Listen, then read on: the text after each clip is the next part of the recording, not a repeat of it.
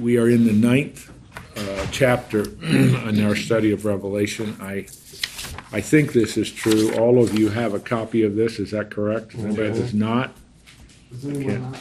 As a reminder, and I, I will try to do this. I think every time we get together. As a reminder, um, the chronology. Remember, chronology means like a timeline of the book of Revelation and what we are now studying, beginning with chapter 6 on through really the end of the book. This is kind of the timeline that we're to follow. This is how we're to think about it. Once the throne room scene, chapters 4 and 5, are behind us, we're now on earth and this final judgment of God. Before his kingdom comes, this is what happens. And the focal point, the focal point are these judgments. Now, and this is the value, it seems to me, of this. There are a series of parentheses. We have already done one, chapter 7, which tells us the witness of God, Christ during this period that Jesus calls the tribulation is the 144,000. We briefly discussed that. Now, today, in a few minutes, as we get to, through the sixth trumpet, we're going to go on another one of these little bunny trails, another one of these parentheses. And we go back to the throne room of God and we also hear about the two witnesses. And that's why it's really important what, what as the Holy Spirit is inspiring this and as He is seeing these visions, it's important for us to remember this because the chapter 11 is asking, excuse me, I say answering another question. Well, who else is the witness to Christ during the tribulation? And it's these two witnesses, and we, we have much to say about them. So I think for now that's about all we need to say. So we're kind of just about ready to finish chapter nine, uh, which is the the end of well, I should say almost the end of the trumpet judgment. So we've gone through the seal judgments. We've gone through almost all of the trumpet judgments. Now we're going to have a little uh, bunny trail after we finish chapter 9. So that's just a review. Everybody with me? Mm-hmm. Okay? So we left off uh, last time, as I recall, so about in the middle of the chapter, chapter 9, which was the blowing of the fifth trumpet. and uh, if you're following your notes, it would be on page 22. But it's the blowing of the fifth trumpet, the first of three woes, and that was introduced to us again last week, too. But the image here, the picture here, the nature here of this sixth, uh, fifth trumpet are these locusts. And as I explained, and I, I, I say this in the uh, in the notes, this is probably to be understood as a figure, a figure of speech, a metaphor of the demonic power, the demonic hosts that are unleashed during this period of time. And so, um, be, and part of the reason for that is they are they come out of the great abyss of the bottomless pit, verse one, and the head of these locusts in verse 11 is Abaddon, Apollyon, Destroyer. These are names of the evil. So it would seem reasonable that that's who they are. And in verse 7 through 10, they're described again. And please note all the similes.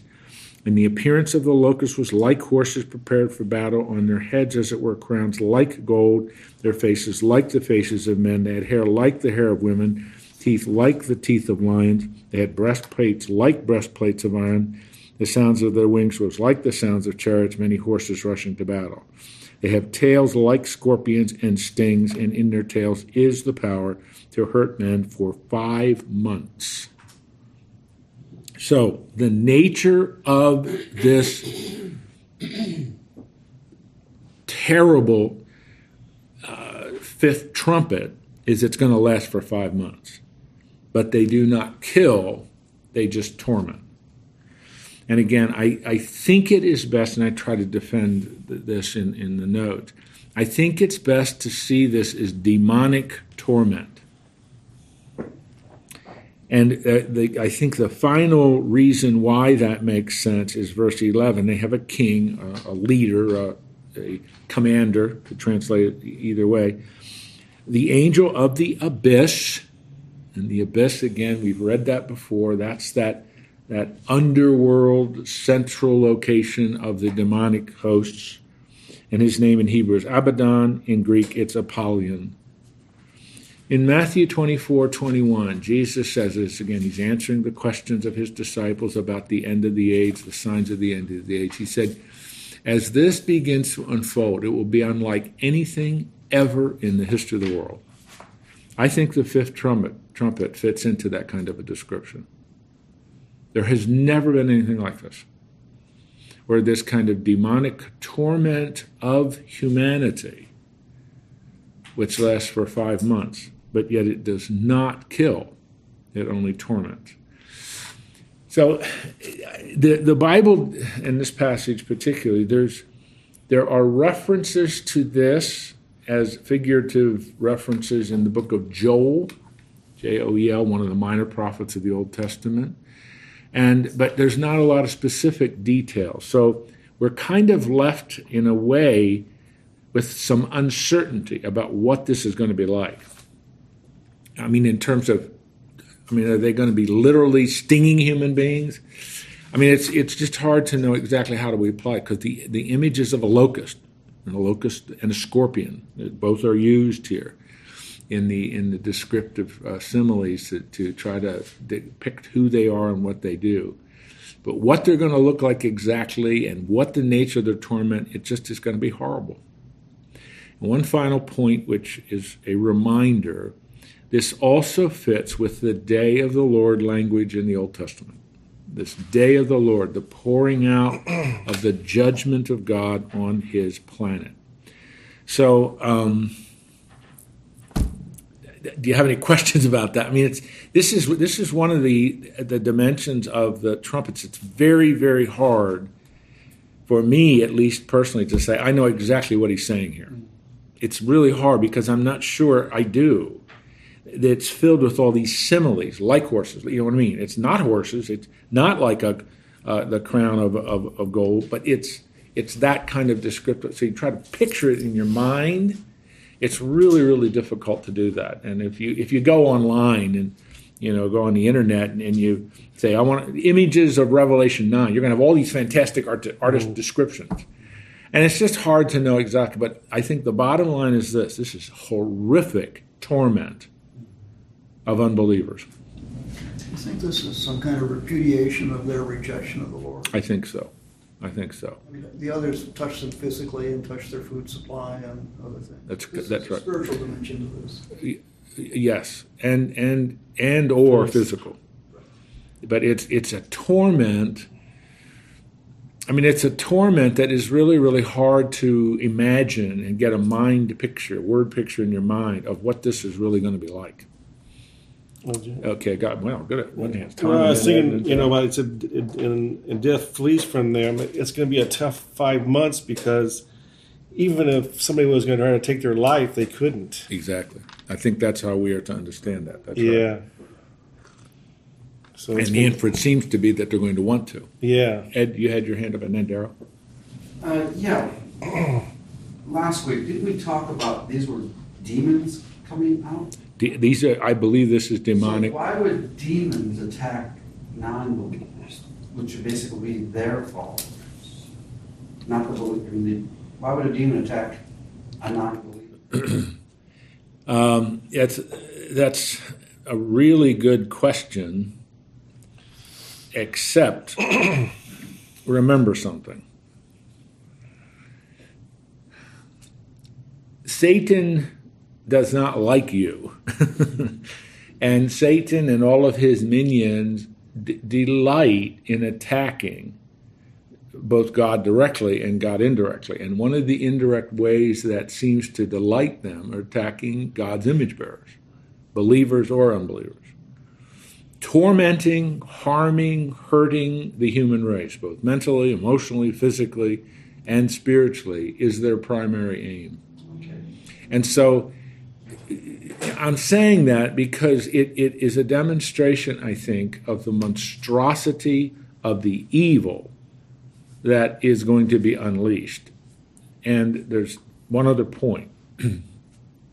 the Bible speaks, and we studied this a number of months ago, in Second Thessalonians chapter 2, of the restrainer.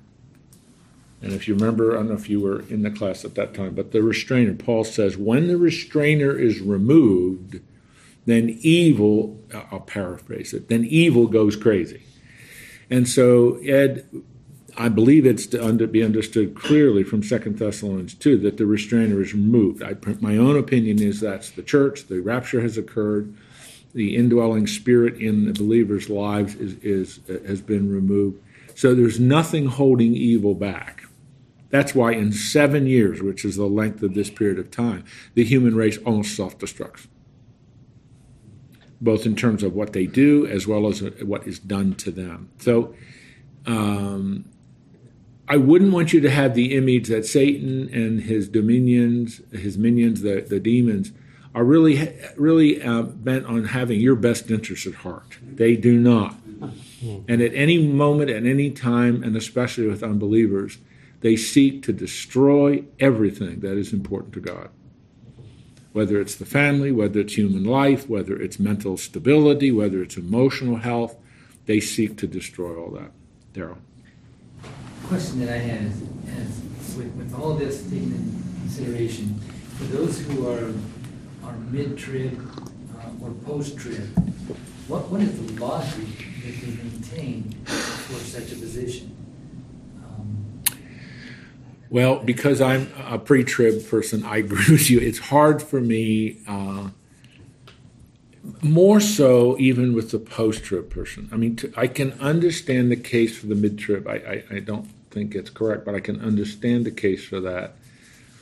And they, they separate some of the language to say that that's when the church is removed. But uh, it is um, it is really difficult to understand how you can really hold to a post-trib church uh, post-trib position where the church has to go through all this because the, the Bible again and again and again and again that same passage in Second Thess uh, two that the church you believers saints are not destined for wrath. You, you, God is not going to uh, uh, Jesus promised to the church of Philadelphia, and he says that then broadened to all, I will deliver you from the time of torment and tribulation. It's the language that's used there. So, but I, I agree with you. It's really hard for me to see believers here. And one of the most compelling reasons for that, and by believers I mean the church, because there will be people that come to Christ the 144,000 and so on. But it is again what I said in response to Ed's question and comment. The restrainer. And in Second Thessalonians 2, in the next verse, Paul uses the pronoun he when he is removed. So the restrainer is not just some impersonal force, it's a person. And that it seems reasonable from all that he says to conclude that person is the restraining influence of God's Spirit. And you just have just have to think about think and this is how i this is that's the main reason why i believe in the pre-trib rapture that is the main reason. Because as where and the bible says this so crystal clear with crystal clear clarity wherever believers are god still blesses the salt and light influence of believers god god honors that in common grace blessing you, you know i mean one of the good examples is where when joseph is in the house of Pharaoh. God blesses. Uh, when when Daniel is in the center of the Babylonian Empire, God is still in His common grace blessing. But think if all believers and the Holy Spirit who indwells them taken out of the world, what will be restraining evil?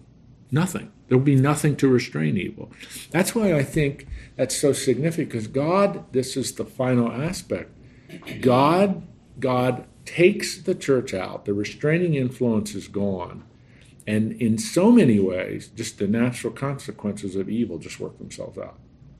And both God directly and indirectly is just permitting the human race to virtually self destruct. That's why it only takes seven years. you know, it's taken us 5,500 years to get to this point, but God continues in His grace to restrain that's why in 1 John chapter 2, John says the spirit of Antichrist is always here. Then he talks about the person of Antichrist that comes at the end, but the spirit of Antichrist is always here. It's always among us. And before I came uh, to, to know the Lord, I had the spirit of Antichrist in me. I didn't want to obey him. I didn't want to walk with him. I, I just I utterly and totally, intentionally and willfully rebelled against everything he stood for. And so that spirit is always here. But just think if, if God lifts the restraining power, just think of, that's what we're seeing described here. So I, I echo completely what Daryl was saying. Somebody else? I had one, but I, I, I believe it's answered Are you sure? between the two, yeah. Okay. Fred? You know, I think you really put your finger on a very important. I rarely do that, so I can't wait to hear, I hear what I You do it said. all the time, and that's why we come. Um, is that you said that uh, Satan hates humanity, That's right. and man was made in God's image, and maybe that's part of why he hates.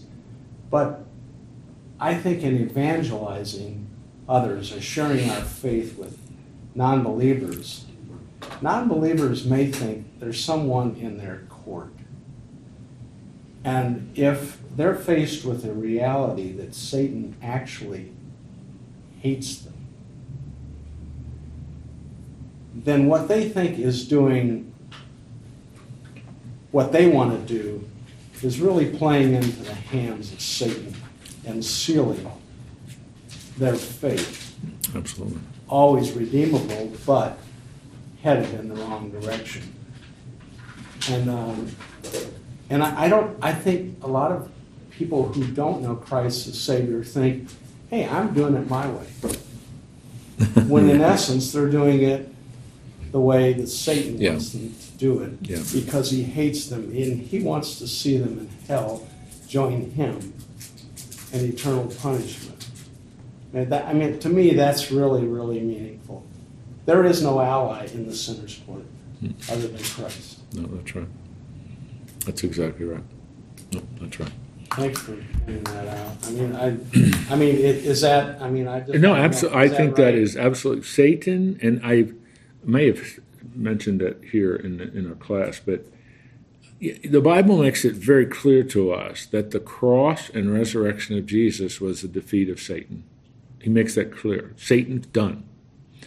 So, and as we've talked before, God continues to delay the, the return of his son so that more people can come to know faith. The population of heaven can increase.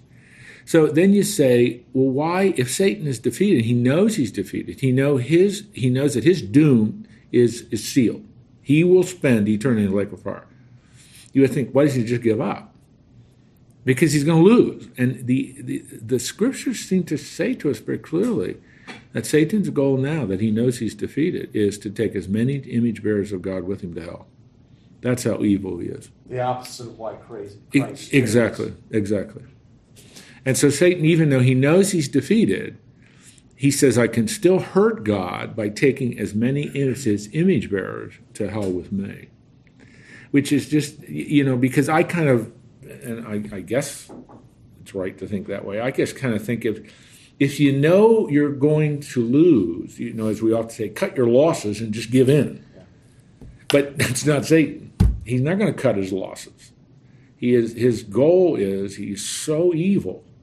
His goal is I will take as many of the image bearers to God with me. And that's I mean that's his strategy. It's and and he's you know he's deceiving and we read about that earlier in chapter 12 um, no, excuse me, we will read about in chapter 12. He is a deceiver. He's a liar from the beginning. He's the master of, of deception. I mean, that's Satan. And he, uh, I believe, and of course, C.S. Lewis in his wonderful book comments on this in his allegory, which is what he's doing in that book, that Satan, unbelievers and believers, but he studies them. Where's your weakness? What's the nature? What approach do I take with you?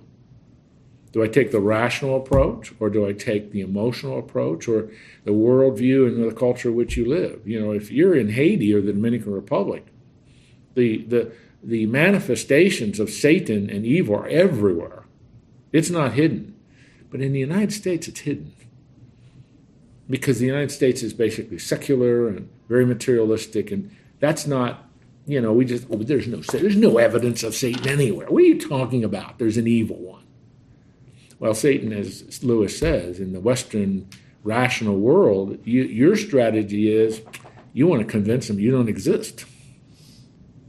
Satan wants to convince you that we don't exist, the evil, that you know basically everybody's good and there's just a, you know I'm okay, you're okay, everybody's fine, little tweaks here and there, and that's man, that's sellable. Yeah, good.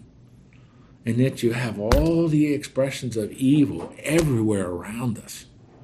I mean, evil is everywhere around us, but not the demonstrable, clear, satanic evil, where people are bowing down and worshiping Satan. You don't see a, you see some of it, but not much. And he's attacking Christians. Too, Oh right? yeah, I mean, And just, he's after everybody. he's after every his his goal. Once you're a believer, his goal. He knows you're sealed. You belong to the Lord, but he can make a mess of you. He can destroy your witness. He can destroy everything that God stands for, and then people will mock Christianity. You know, there've been a lot of examples of that. You know, it's just, and it just it continues to perplex me. But second Thess- Second Peter three is just such of a help to me. I just can't, Lord, I just don't understand this. Why are you allowing so much evil? You why, you and and God says through Peter, God is continuing to delay so that more will come to faith. In the midst of all the horrific examples of evil, God patiently keeps proclaiming the message so that more, and I always put it, He's increasing the population of heaven. But the Bible says when that last person comes to faith, then Jesus comes back. This is a real bunny trail, but I just, the question comes up again and again, and I never get it asked. The question is, uh, God is omnipresent. Yeah. How can the devil really study each one of us around this circle? And at what time does he do it? Because he- if he's not, not omnipresent, then he has to go from me to Fred to Yeah. whoever. How, how does? Well, and A lot of other people in the world. Right. And I, I, when I said Satan, I, I, I really mean as well all of those who serve him, the demons, the, a third of the angels that joined his rebellion. And the Bible does not give us any indication of what that finite number is. But it would seem reasonable. It's a pretty large number. so, you know, Daryl, I think um, the, the the demonic hosts are very very present and i think the indicator of that among other places in scripture is ephesians chapter 6 put on the whole armor of god why because you war not against flesh and blood flesh and bone but against rulers and authorities and powers in the heavenly places so uh, the offensive and defensive nature of each daily preparation for the day so to speak is we're aware that there are evil forces out there that seek to do nothing but destroy us, harm our witness, harm us. But then the Bible also teaches, uh, you know, we call it a guardian angel, but there are three passages in Scripture which seem to indicate that there is angelic protection for those that belong to Christ. So that's that's good. So you know, but it's that that that world we don't see the the cosmic spiritual world where there's battle. Remember we studied this in daniel 10 daniel been praying. It's been 21 days and he no answer. And finally the angel shows up and says i'm sorry it took 21 days but i was battling the prince of persia. And it was so severe i had to call michael i mean that's just oh my goodness for a moment we just lift the window of that other spiritual warfare that's going on and uh, you know, when we get to heaven, um, uh, well, maybe we, maybe it won't even be important. But when we get to heaven, I think we'll have a greater understanding of how the Lord protected us during our lives. The number, and again, I don't know, but I would think we would maybe know that just just the ways in which, both physically as well as spiritually, just the ways in which the Lord. I every morning when Peggy and I pray, we pray. Uh, we this is what we pray that Lord put a protective hedge around our children, our grandchildren, around our friend, you know, our church, just that protective hedge to guard them. And uh, and regardless of what happens in our lives, we have to believe that, that, that Jesus is doing that. Even when our loved ones get sick or an accident occurs, that God is still, from the eternal perspective, protecting them, guarding them for His purposes. Well, we do know that there were a third of the angels that went down with Mhm. So however, mean, the total is, Yeah, God has two thirds. God has two thirds. That's It's right. sufficient. That's right. yeah. So, what? You're welcome. The trumpet number six begins in verse 13, and there is a great deal uh, about this that is hard. And the sixth angel sounded, and I heard a voice from the four horns of the golden altar which is before God. One thing to the sixth angel who had the trumpet: release the four angels who are bound at the great river Euphrates. Okay, now that takes you back to Revelation 7. We've read that before. The four angels. Now, that means, now this is really important, that means they have been restraining evil. We read that in chapter 7. They have been, this is one of God, God is restraining now. And those four angels are now released. And for the four angels who had been prepared for, for the hour and day and month and year were released. Now, verse 15, and I mentioned this in the note, that's, that's really, really important.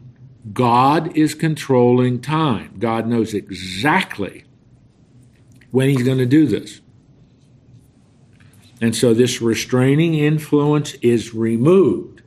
And it's the definite article, the hour, the day, the month, the year so that they might kill a third of mankind. Who's the they? Those in verse 16. So, here is a connection some people make, and I'll get to that in a minute. And the number of the armies of the horsemen was 200 million. I heard the number of them. And this is how I saw in the, the vision the horses and those who sat upon them. The riders had breastplates, color fire and hyacinth and brimstone. The heads of the horses were like the heads of lions, and out of the mouths proceed fire, smoke, and brimstone. And a third of mankind was killed by these plagues, by the fire and the smoke and the brimstone which proceeded out of the mouths. For the power of the horses is in their mouths and in their tails, and the tails like serpents, and they have hurt heads, and with them they do harm. And the rest of mankind who are not killed by these plagues did not repent. I'll, I'll get to that in a minute. Okay, what is going on here? We see a couple of very key facts. Fact number one is the restraining influence of those four angels is removed by God. So that this powerful force of the number, that's the second key fact, 200 million is released.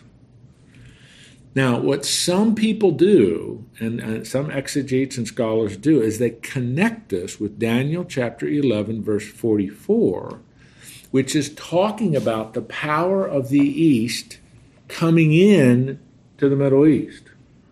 They had been restrained, but now they're coming into the Middle East into the valley of Jezreel, into the campaign of Armageddon. Now, see, this is the this is the challenge of where we are in our course so far. Mm-hmm. We we are looking at the chronology of these judgments. We have yet to be introduced to Antichrist, the book of Revelation. We have been yet we have yet to be introduced to the beast, which is what he's called. We're going to get to him in the next chapter, or in chapter eleven, excuse me. So, what I'm saying, then, I'm, I'm probably confusing you here. This two, that fact number one is that restraining influence of these four angels holding at the Euphrates River is removed, so that this army of 200 million can come.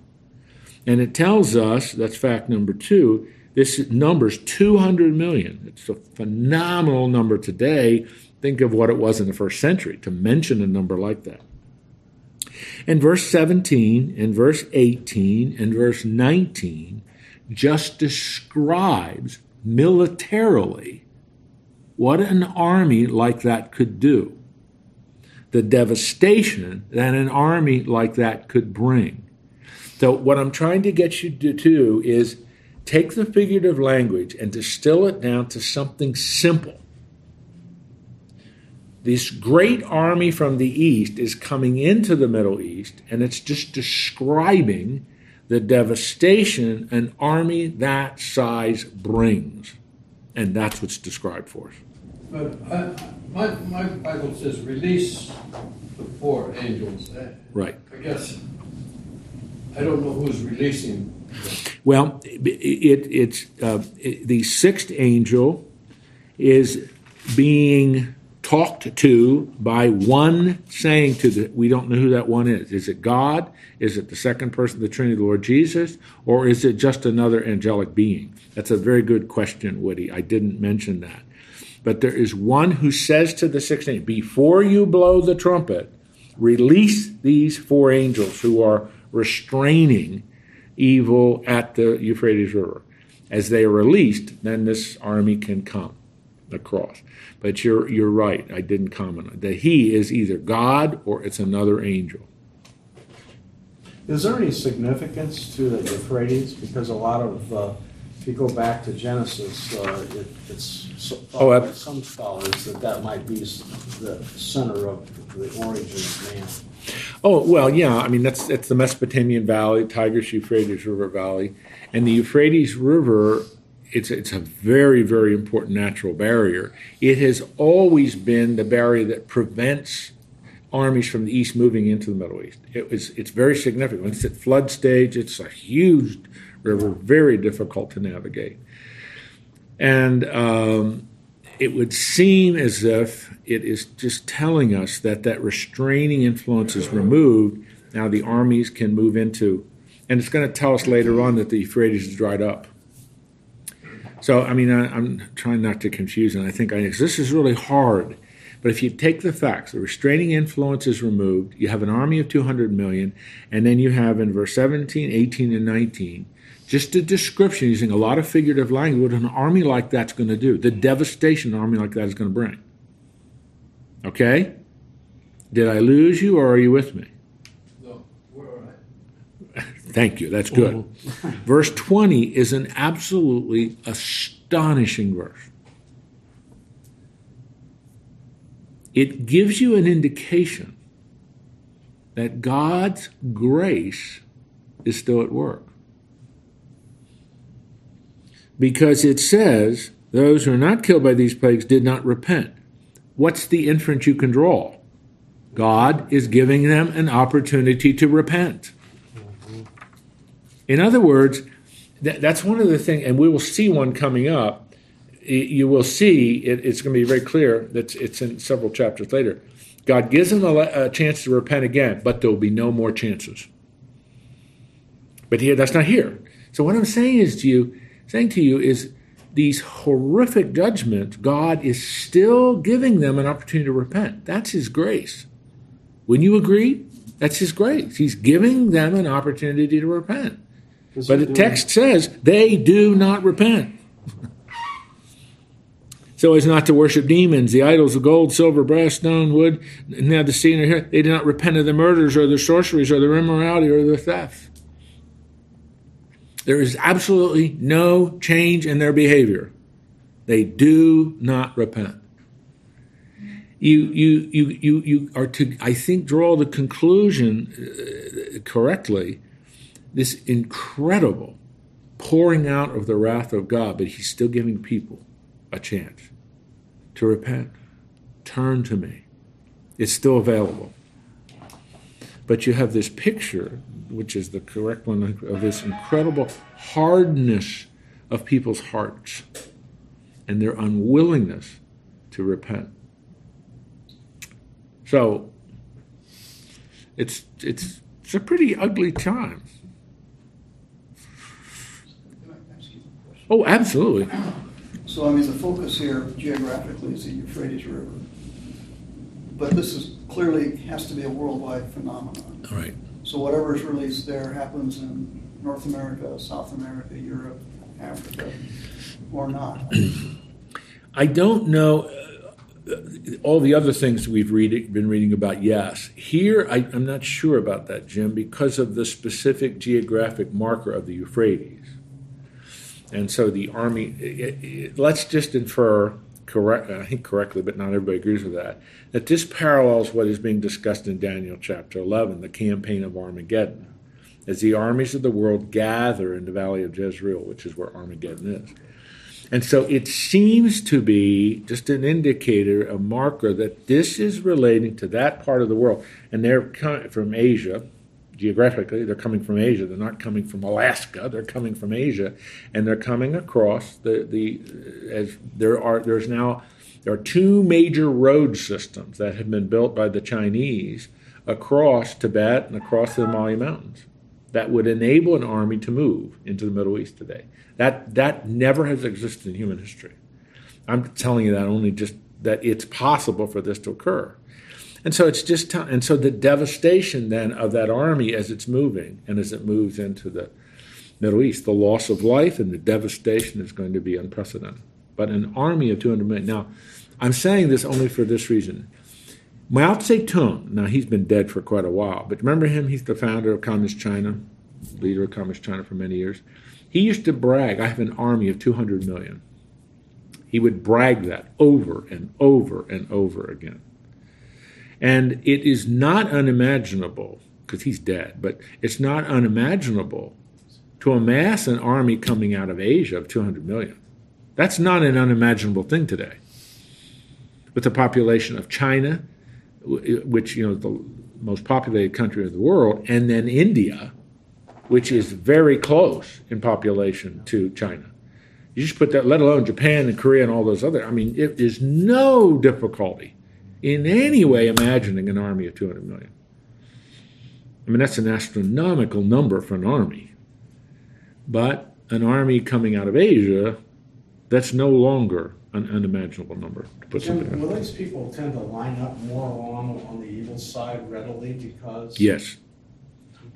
Yeah, I mean, yes. Um, just categorically, yes.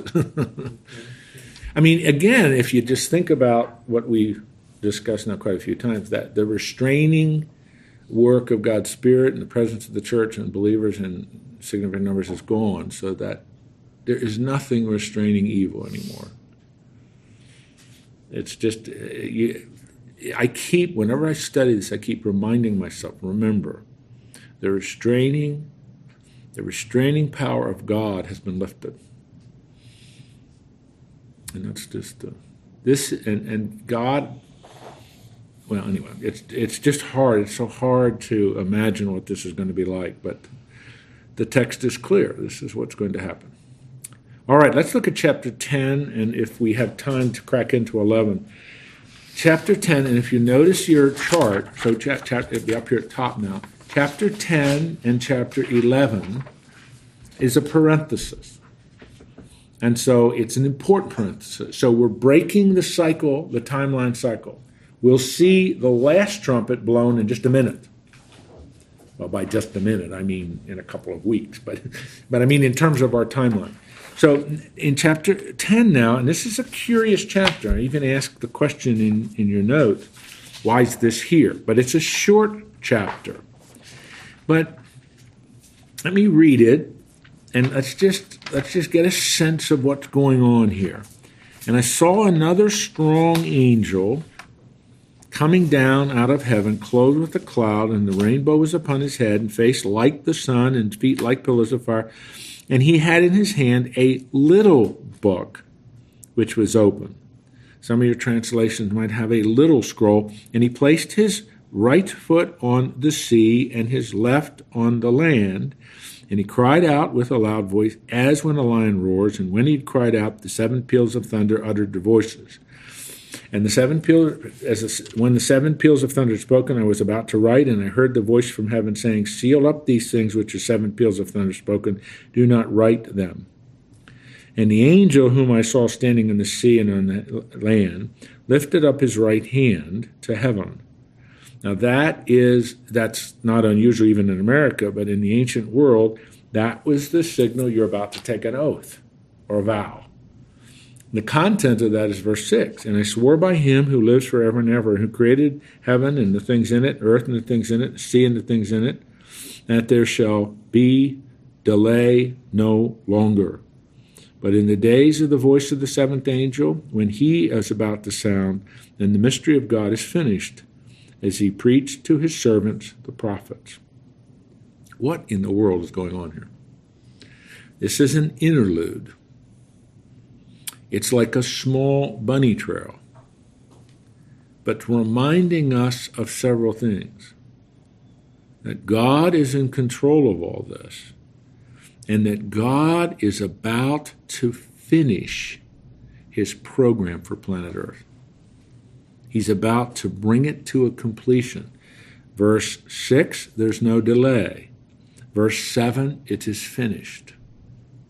And so this angel, you know, takes the oath, takes the vow that there'll be no delay any longer. That the mystery of God is finished as he preached to his servants the prophets. What prophets? Isaiah, Jeremiah, the minor prophets, Daniel, Jesus and his prophetic messages, Paul and his prophetic messages. What's he telling us? Everything that God prophesied to come about is about to be completed. So the, the angel, this strong angel, some suggest it might be Jesus. I, I'm not sure here. But Jesus is rarely ever called an angel. So we would think this is maybe Michael or one of the archangels. But anyway, the point is that he's announcing something. Everything God had predicted he was going to do in the prophets. Don't stumble over it. Verse 6, that's very simple to understand what he's saying in verse 7. Everything that all the prophetic scriptures have said are about to be completed. That's important for us that God has a plan. God is working this plan. God is accomplishing what He said He was going to accomplish. And it is almost done. There's no delay. It is almost done. So it's like in, in the middle of, of these just horrendous judgments, the angel reminds us God is in control, God is accomplishing His purposes, and it's almost over. It's a word of hope, it's a word of encouragement, but it's also a word that reminds us things are not out of control. God is still accomplishing his purposes, and it's almost over.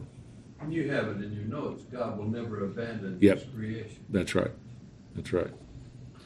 So I mean it's just it's it's a comforting reminder of the Lord and his purposes and his sovereignty and that all that had been prophesied preached through his to his servants the prophets is about to be completed.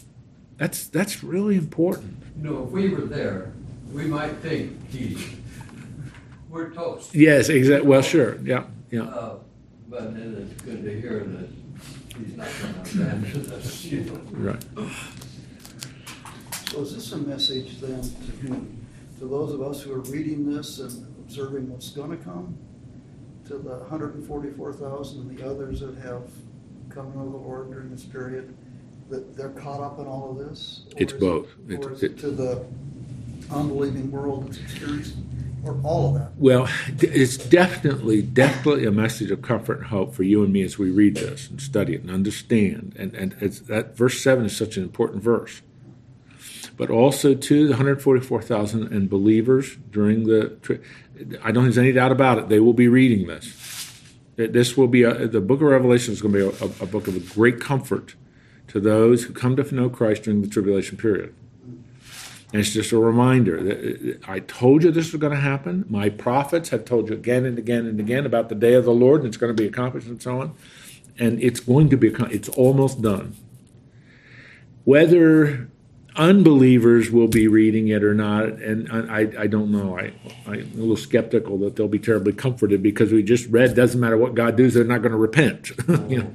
So I don't know. I don't know about that, but it's a it's a tremendously important reminder. And, and again, I'll say this about the fourth time. Verse 7 God says, Everything I said was going to happen through the prophets is almost done. And that's just, that's really, there's an integral unity to God's word. And it's, it's not disjointed. It's God said, He said He was going to do these things. And it's all wrapped around that day of the Lord language and that is what he's doing. Now, there's something else that happens here that's curious, but should sound a little familiar if you've studied the Old Testament. It's verse 8, 9, and 10. And the voice which I heard from heaven, I heard again speaking to me Go, take the book which is open in the hand of the angel who stands on the sea and on the land. That, by the way, that's just the totality of God's creation. That's, that's what that is on the sea and the land. Okay, so Where- where- where I'm in verse 8 of chapter 10. Okay. Okay? So now the angel says to John, Go take the, the angel that's holding the book, go take that book. Literally, that biblos, that, that scroll. And I went to the angel, telling him to give me a little book, and he said to me, Take it, eat it, and I will make your stomach bitter, but in your mouth it will be as sweet as honey. Now, here again, if you read a verse like that, verse 9, that sounds strange. But if you've read the Old Testament, in Jeremiah chapter 15, God told Jeremiah to do that. In Ezekiel chapter 2 and 3, God said, Ezekiel, do that. In other words, John, this is, this is the point of this. John, you are a prophetic messenger as well.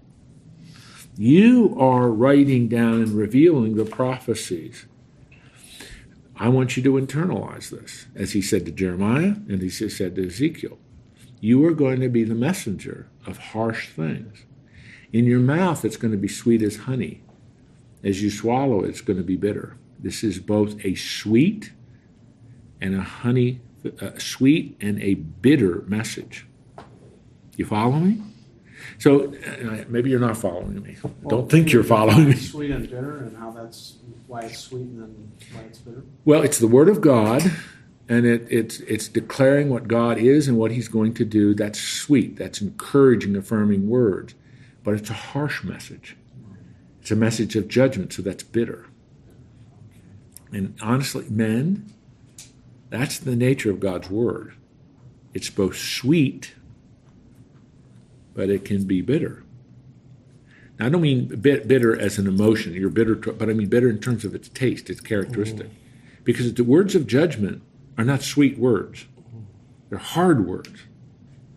And that's what John is doing. So it's it, it's he's act in in in command in obeying the command of the angel. He's acting out his role as a prophet. I am taking in God's word.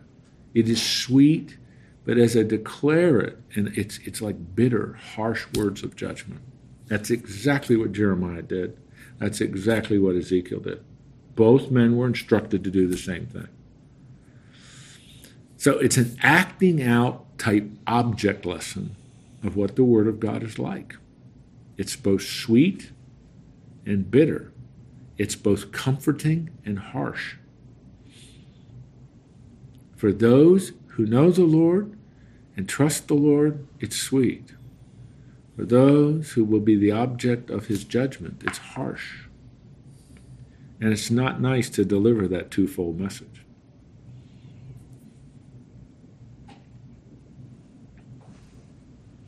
And I took the little book out of the angel's hand, ate it. It was sweet in my mouth as honey when I had eaten it. My stomach was bitter. And said to me, You must prophesy again concerning many peoples, nations, tongues, and kings. John, you are a prophet too. And you're going to declare things, you're going to prophesy things. That's why you're on Patmos writing all this down. What's John being reminded of? I am a prophet of the living God just like Jeremiah was, just like Ezekiel was. That's all this that's all that's going on here, man. It sounds weird, but it isn't weird when you put it in the context of the other prophets of the Old Testament. As God said, I'm about to fulfill all of the prophecies of all the prophets. John, don't forget you're a prophet also. And that's all that's going on in chapter 10. So why is it here? Why is chapter? What's this little short chapter doing in the middle of the book? Well, it's reminding us that what God said he was going to do through all the prophets, he is now doing, and it's almost finished, including John's prophecies in the book of Revelation. It's a reminder and comforting word to John, and it's a reminder of, of the words and veracity and truthfulness of God's word to us who are reading this. John is as much a prophet of God as Jeremiah was and Ezekiel was, who both did exactly the same thing John was commanded to do. What's it saying? In terms of prophets, equate Jeremiah, Ezekiel, and John. That's what it's saying to us. So it's not, okay, I got it. That's not a big deal. I understand. Do you? Do you understand? Chapter 10, it's, it's, it's really, it's an important chapter. It's a reminder right in the middle of the book. Okay, some of you have the deer in the headlight looks. I'm not sure you're with me, but I think you're with me. Woody, are you with me? I'm with- Okay, I mean it's it's a very encouraging book. Uh, sorry, a very encouraging chapter. It's it's John. John's a prophet, and God is fulfilling His words, and it's almost over. Now we're just about done for today because it's about a quarter up. But I want to introduce chapter 11. If you have chance for next week, read chapter 11 especially especially the first 14 verses. Verse 15 follows the seventh trumpet, but read the first 14 verses. This is about, this is exciting. This is about the two witnesses. This is about the two witnesses that show up in Jerusalem. And in chapter 10, we're introduced to the Antichrist. In chapter 10, we're introduced to the primary antagonist of the two witnesses, and it's the Antichrist. And they, is going to tell us they will teach and preach for three and a half years, and then Antichrist is going to kill them. Then they'll lie in the streets of Jerusalem for three and a half days, and then Jesus is going to resurrect them and take them to heaven. So now, for the first time in the book of Revelation, we're now introduced to two of the key players in the Revelation saga the two witnesses and the beast, the Antichrist. And now we're going to start, and it's going to start getting, now we're going to start to get more and more details as to who these main players are. And we're introduced in chapter 11 to the chronology, which we haven't seen in the book yet. The chronology three and a half years, a middle, and another three and a half years. So if you're interested in this, see you next Wednesday. Okay? This is really good stuff. Your assignment, chapter 11, 1 through 14. Read about the two witnesses. What did they do? What are some of the key things they have the power to do? And why does the beast kill them? Why does the Antichrist kill them?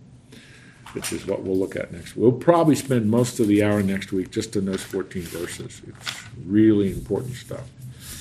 We'd like to pray for you, Jim. Uh, Thanksgiving and this is appropriate time to be thankful for uh, Jim who leads us. So Oh, my. A couple of you guys would just go ahead and pray.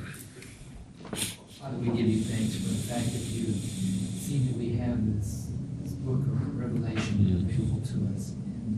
It raises more questions and questions in other areas, um, we see the organization, we see that you are an awesome God, Mm. worthy of everything that we can do uh, and, and, and receive from you. Um, what a pleasure. And thank you too for Jim and his willingness to to enlighten us in regards to um, the truth that is within these pages. Father, I'd like to echo our thanks and, and appreciation for understanding this word better through uh, Jim sharing it with us. And uh, we thank you, and we thank you that we live in our country where we have blessings beyond Mm. what we could ever imagine Mm. in comparison to other worlds, that other countries uh, in this world that, that have their own their own struggles and trials. And we thank you, Father, for our relatives and our friends. And uh, we pray that uh, we would uh, just give thanks to you for those people and for those who don't know you. We pray, God, that this might be an opportunity to share uh, our thankfulness with uh, those those folks in Christ's name. Lord, I just thank you for each man here and thank you for the privilege of, of being a part of their lives on Wednesdays for about an hour. Thank you for their willingness and diligence in coming. And we thank you that we live in a country where there's still a national day of Thanksgiving, which we celebrate tomorrow. During the day, as we are with family and friends and just delighting in that special time of, of, of the year, that we might continue to give thanks to you, perhaps very intentionally at the meal or whenever as we gather with friends, to just take, a few minutes and just thank you for all of the blessings, for life itself, for health, for the country we live in, as well as for the privilege of having a country where there's still freedom of worship and we can enjoy the blessings of liberty. We also thank you for the Lord Jesus Christ, the most important gift that you've ever given to the human race, and that you have given us the opportunity to walk with him in obedience and love and to be instructed and to, to take the Word of God and apply it to our lives. Thank you for these men. Help us, therefore, to represent you well in all we do and say in Christ's name. Amen. Amen. See you next week. Amen.